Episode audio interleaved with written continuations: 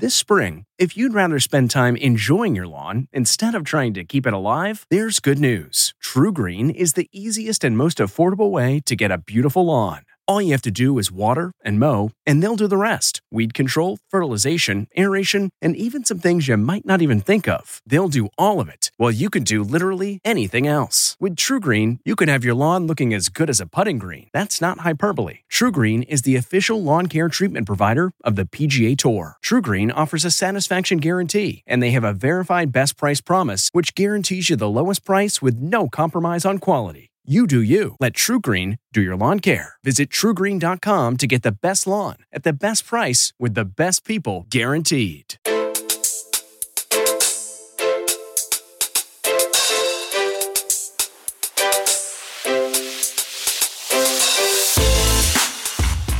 Welcome to the CBS Eye on Money show. It is Thursday, September 15th. And when this airs, I will be on my way to the Cycle for the Cause ride, Mark. So I will be on the ride up to Massachusetts, and Friday, which will be tomorrow for all of you guys, it will be the beginning of the three-day, 275-mile ride for the cause. So if you're listening to this and you feel like you just want to say a little like, here's $5, Jill, keep going, that would be great. It's right on the front page of our website. It's going to come down after this ride is over. I think it's probably going to end up coming down as of tomorrow, as of like the day that the ride starts. But the Cycle for the Cause fundraiser is still active, and you will find it at the front door of the JillOnMoney.com website. So what are you going to do while I'm riding 275 miles, Mark? Are you going to check in with me? You nervous? I'm going to go to my local establishment and have a couple pints of beer. You were in training, Mark, for that while you were away this past August. Oh my God! Let me tell you, when I was in England, I drank so much beer; it's ridiculous. It's a little warm, though, no? Yeah, but I love a good cask ale, and I met up a couple nights with a couple different friends, and oh my God, had way too many drinks. I mean, that's kind of cool. That's pretty awesome. I'm glad that you had that time. I'm glad that you've created your training, which is excellent. You had to do that, which is very good. So when we get into it with you guys, what is really helpful is that you have like a semblance of like where we're going when we ask you financial questions. So if you've got financial questions that are brewing and you want to talk to us, you go to JillOnMoney.com, click on the Contact Us button. You let us know if you want to come on the air live.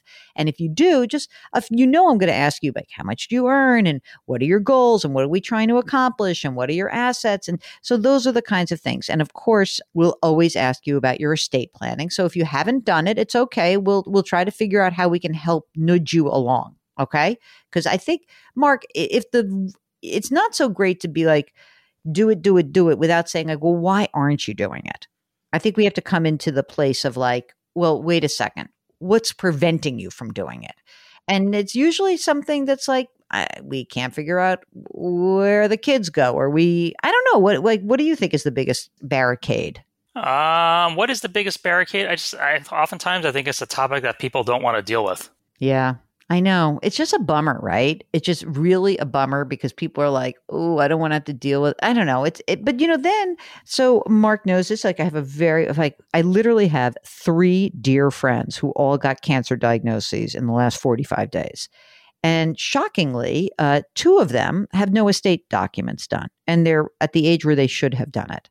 And it's just such an awful thing to go through the process of doing your estate planning when you get this terrible diagnosis, right? It's so much, like that's the part that's so horrible for me, which is like, kind of like would rather do this when the blank has not hit the fan. So if you're having a problem with that, we'd love to hear from you. We will hold your hands. I promise I'll make you feel slightly guilty, but I'll also make you feel like you can do it. All right. So just go to JillOnMoney.com, click the Contact Us button. Now, today, Mark, this is fun. We've got a recidivist listener who is going to come on the air with us. His name is Richard. He's from Southern California. Richard, when did you originally come on our sister broadcast on the Jill on Money show? When was that? I believe it would have been November or December of 2020. That's like, seems like a million years ago now, doesn't it? It was like the height of the horrible times when we didn't know what the hell was going on. We had how long it was going to last. What brought you to the airwaves then, and what can we do for you today? So at that time, I had started making good money, and I just wanted to make sure that I was on track for, some kind of success. So I came on the show and asked for some advice, and here we are again today. Hopefully, I'm a little bit further along in the progress that I've been trying to make. Once again, I'm asking you for your help, so we'll see what we can do. Okay, we're on a 2-year plan. I like it. So first of all, Richard, how old are you? I am 31. Okay, and are you single, partnered, married? I do have a partner, but we do not live together. That's why they're still partners, Mark. She has her space and I have my space, so it definitely helps. It's either 2 bathrooms or we don't live together. That's kind of the magic solution there. Okay. How much money do you earn, Richard? So I'm in a sales job, so there is a variable component to it, but mm-hmm. if I hit quota, it's roughly about $180,000, $190,000. Currently, wow. Year to date, I've made $130,000. So I'm tracking well to make quota this year, if not exceed it. So my estimates will be closer to $200,000.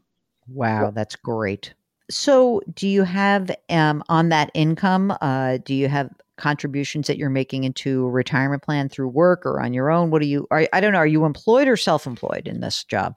Yeah, I'm employed. It is a sales job, so I try to stock away as much as I can when available. But so far this year, I've already maxed out the 401k option, mm-hmm. And I've got the HSA going as well. So I've successfully been able to do this with a little bit of luck since 2014, where I've been able to max out my 401k.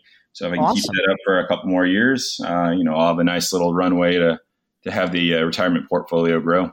Nice. I love this. How much money is in the retirement, in the 401k plan?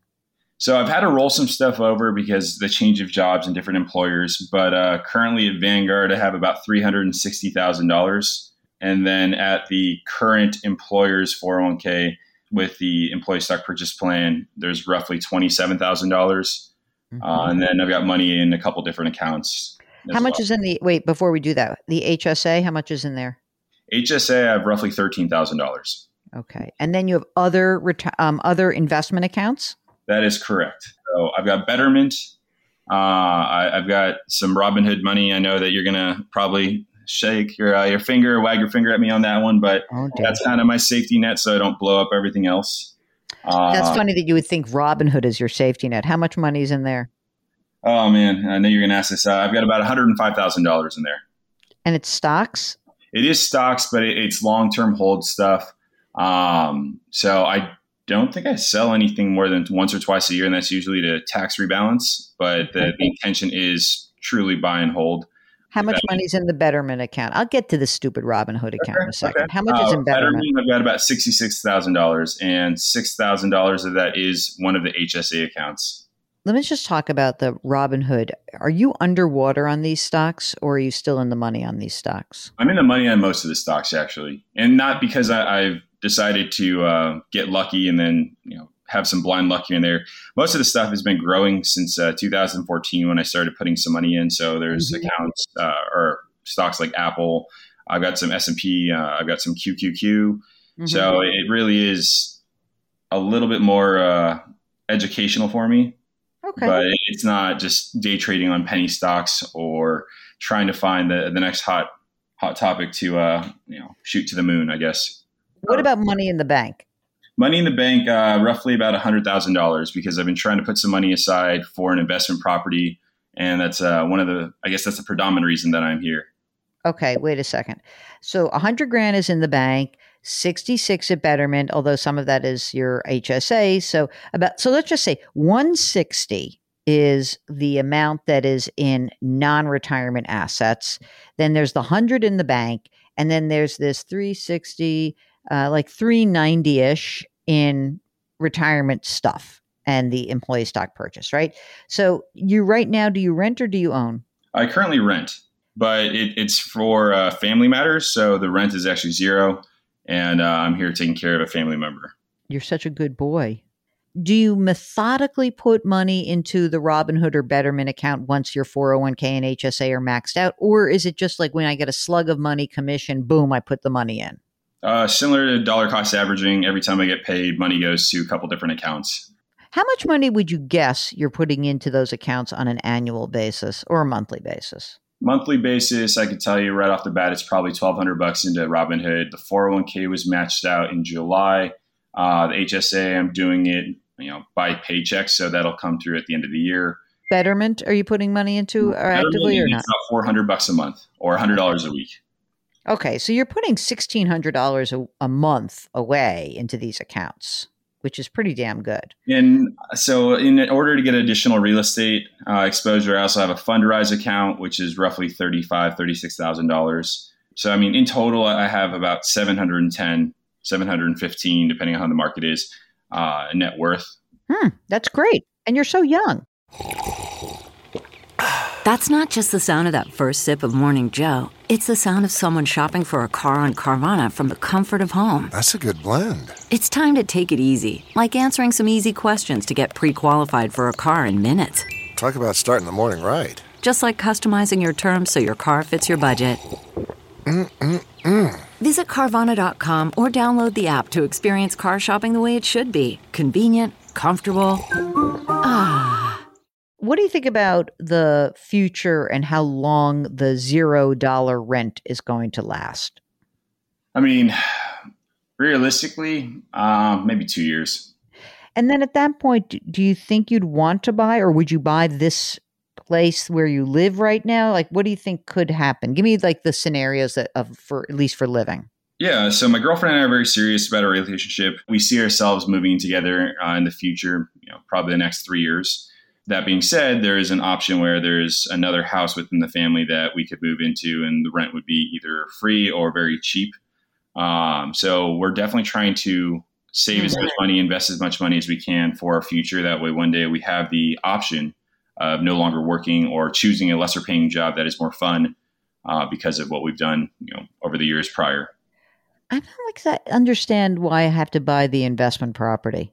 I get why you want real estate, which is fine. The Fundrise is a little bit of a taste of that. But I don't know, it's tough to find a good investment property in this environment. It's almost like we're in the wrong part of the cycle for you to, and maybe you're not thinking about that for right now. Maybe you're thinking about that as a way to, when the market turns, when things ease up. What do you think about the timing of when you would want to look at, or are you already looking at investment properties? No, I'm already looking at investment properties, but it's not on my own. It's not just, me looking at stuff on the MLS or whatnot. There's a turnkey property manager in Florida that I've been looking at, or at least talking to, and everything's fully integrated with them. They manage everything. They find the tenants for it, but I'm looking at predominantly price appreciation on the house. Cash flow won't be for a couple of years. I might be making $70 a month, which isn't anything to write home about, but as rents increase and property prices increase, I'm looking forward to that. And then with rates being where they are, that doesn't bother me too much because I can always refinance it down in the future. But I don't know what the market's going to look like 3 to 6 months from now or 12 months from now, but I feel that I'm comfortable taking on this additional debt. And understanding that, it may not reward myself for another 5 years. Mark, what do you think about this? It's not my cup of tea, but I get the sense that, us telling him to invest in a brokerage account and use index funds is probably not going to go over well. I know. What do you think about that? If you knew that we were going to say that, so you listened to us. So what do you think about that idea of why do we have to do this investment thing right now? Yeah, of course. I don't have a real answer. I'd like to tell you that this is why I'm not doing something. But I guess predominantly I'm looking for the price appreciation that's hopefully going to give me better returns than just paying. Yeah, but the price appreciation, you're in the wrong part of the cycle for price appreciation. You know what I mean? We've already just had a 20% pop on a year over year basis, probably a 35% pop in the last 2 years. So it's talk to me when we're in in a crappo recession and you have some opportunity. I don't see why you would do this now. I understand the desire to want to do this, but I don't know. I feel why now? That's where I land. Even though I know I'm not supposed to do market timing, it's like silly not to. It would be silly to ignore the fact that we've just had this wild run up in real estate prices, and without a gun to your head, I think that I might be much more inclined to say like, hey, you know what? In 2 or 3 more years, when you guys are living together, let's see where you are. Maybe you do want to buy a house then. Maybe like be living rent free as possible. Maybe it's not. Maybe we buy a home that is in the family. I'm not even sure about this, but I just put this out there as like, I don't know. I don't see why we have to worry about like buying the top of a market right now. Because I don't think you're going to get, the whole real estate and the appreciation is like, it's just appreciation, but it's also income. It's like two components. And if the income part is not there, even in the short term, I don't see why the appreciation would be there. I'm not saying that real estate's a bad investment for everyone listening. I just think that given all the great stuff going on in your life, I don't see why we would want to tie up money in an investment property today, unless someone turned around to you and said, oh, listen, this family property is here and we're going to give you a great deal on it and like pull the trigger right now. I'm pretty conservative by nature, so it's definitely resonating. And if I didn't want to listen to your guys' thoughts or opinions on it, I wouldn't have reached out to you guys.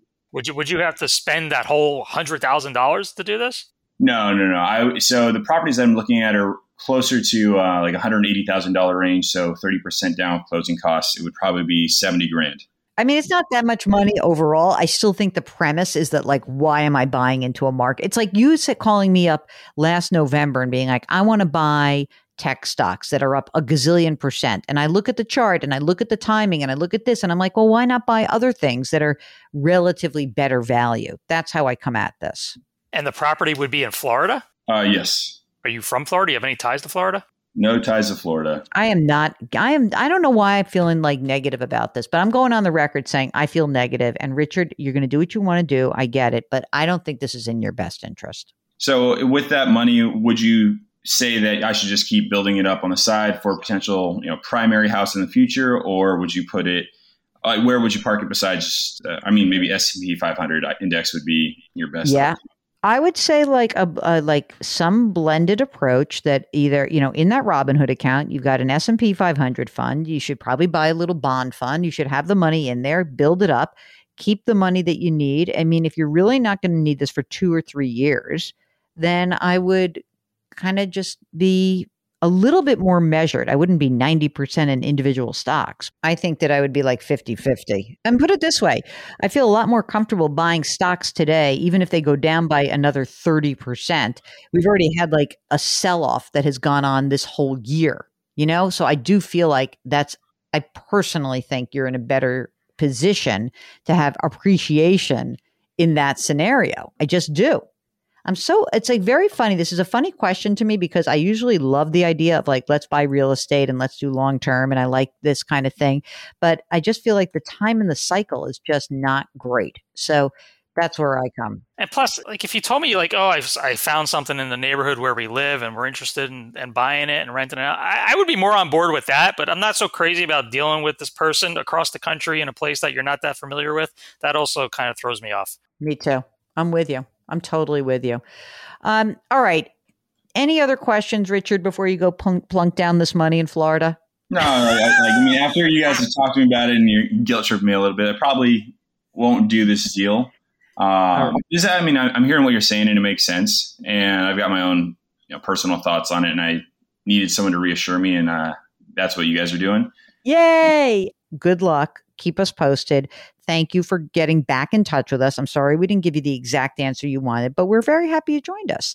If you, like Richard, are saving money like crazy, or maybe you're thinking about doing something big with real estate, or maybe you just want questions answered about, how do you manage finances separately or together, whatever it is, just go to JillOnMoney.com. Click the contact us button and let us know how we can help you out. Do also make sure that you check the box that says you want to come on the program because then Mark will do all of the hard work. So you can follow us wherever you find your favorite podcast. Do check out our other program. It's called Jill on Money and When you're on our website, sign up for the free weekly newsletter. It's really fun. Also on our website, you're going to see that you can do something else that's really fun. You can actually pre-order the book, The Great Money Reset, Change Your Work, Change Your Wealth, Change Your Life. Yeah, I banged that out this year. All right, so that is it. That is the program. Mark Tillaire's here, that guy. He is the co-host. He is the executive producer of My Life. We are distributed by Paramount Global. We drop our episodes every Tuesday and Thursday. Put your hands metaphorically on someone's back. Curiosity, compassion, community. Thanks for listening. We'll talk to you next week. If you like Money Watch, you can listen early and ad-free right now by joining Wondery Plus in the Wondery app or on Apple Podcasts. Prime members can listen ad-free on Amazon Music. Before you go, tell us about yourself by filling out a short survey at Wondery.com/survey. Survivor's back, and so is On Fire, the only official Survivor podcast, and we have a twist, a new co-host, the winner of Survivor 45, Dee Valladares. Hi! Listen to On Fire, the official Survivor podcast, wherever you get your podcast. The Hargan women seemed to have it all. We were blessed. My mom was amazing. But detectives would soon discover...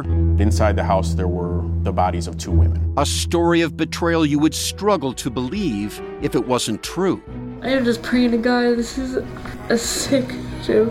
From 48 Hours, this is Blood is Thicker, The Hargan Family Killings. Listen to Blood is Thicker, The Hargan Family Killings, wherever you get your podcasts.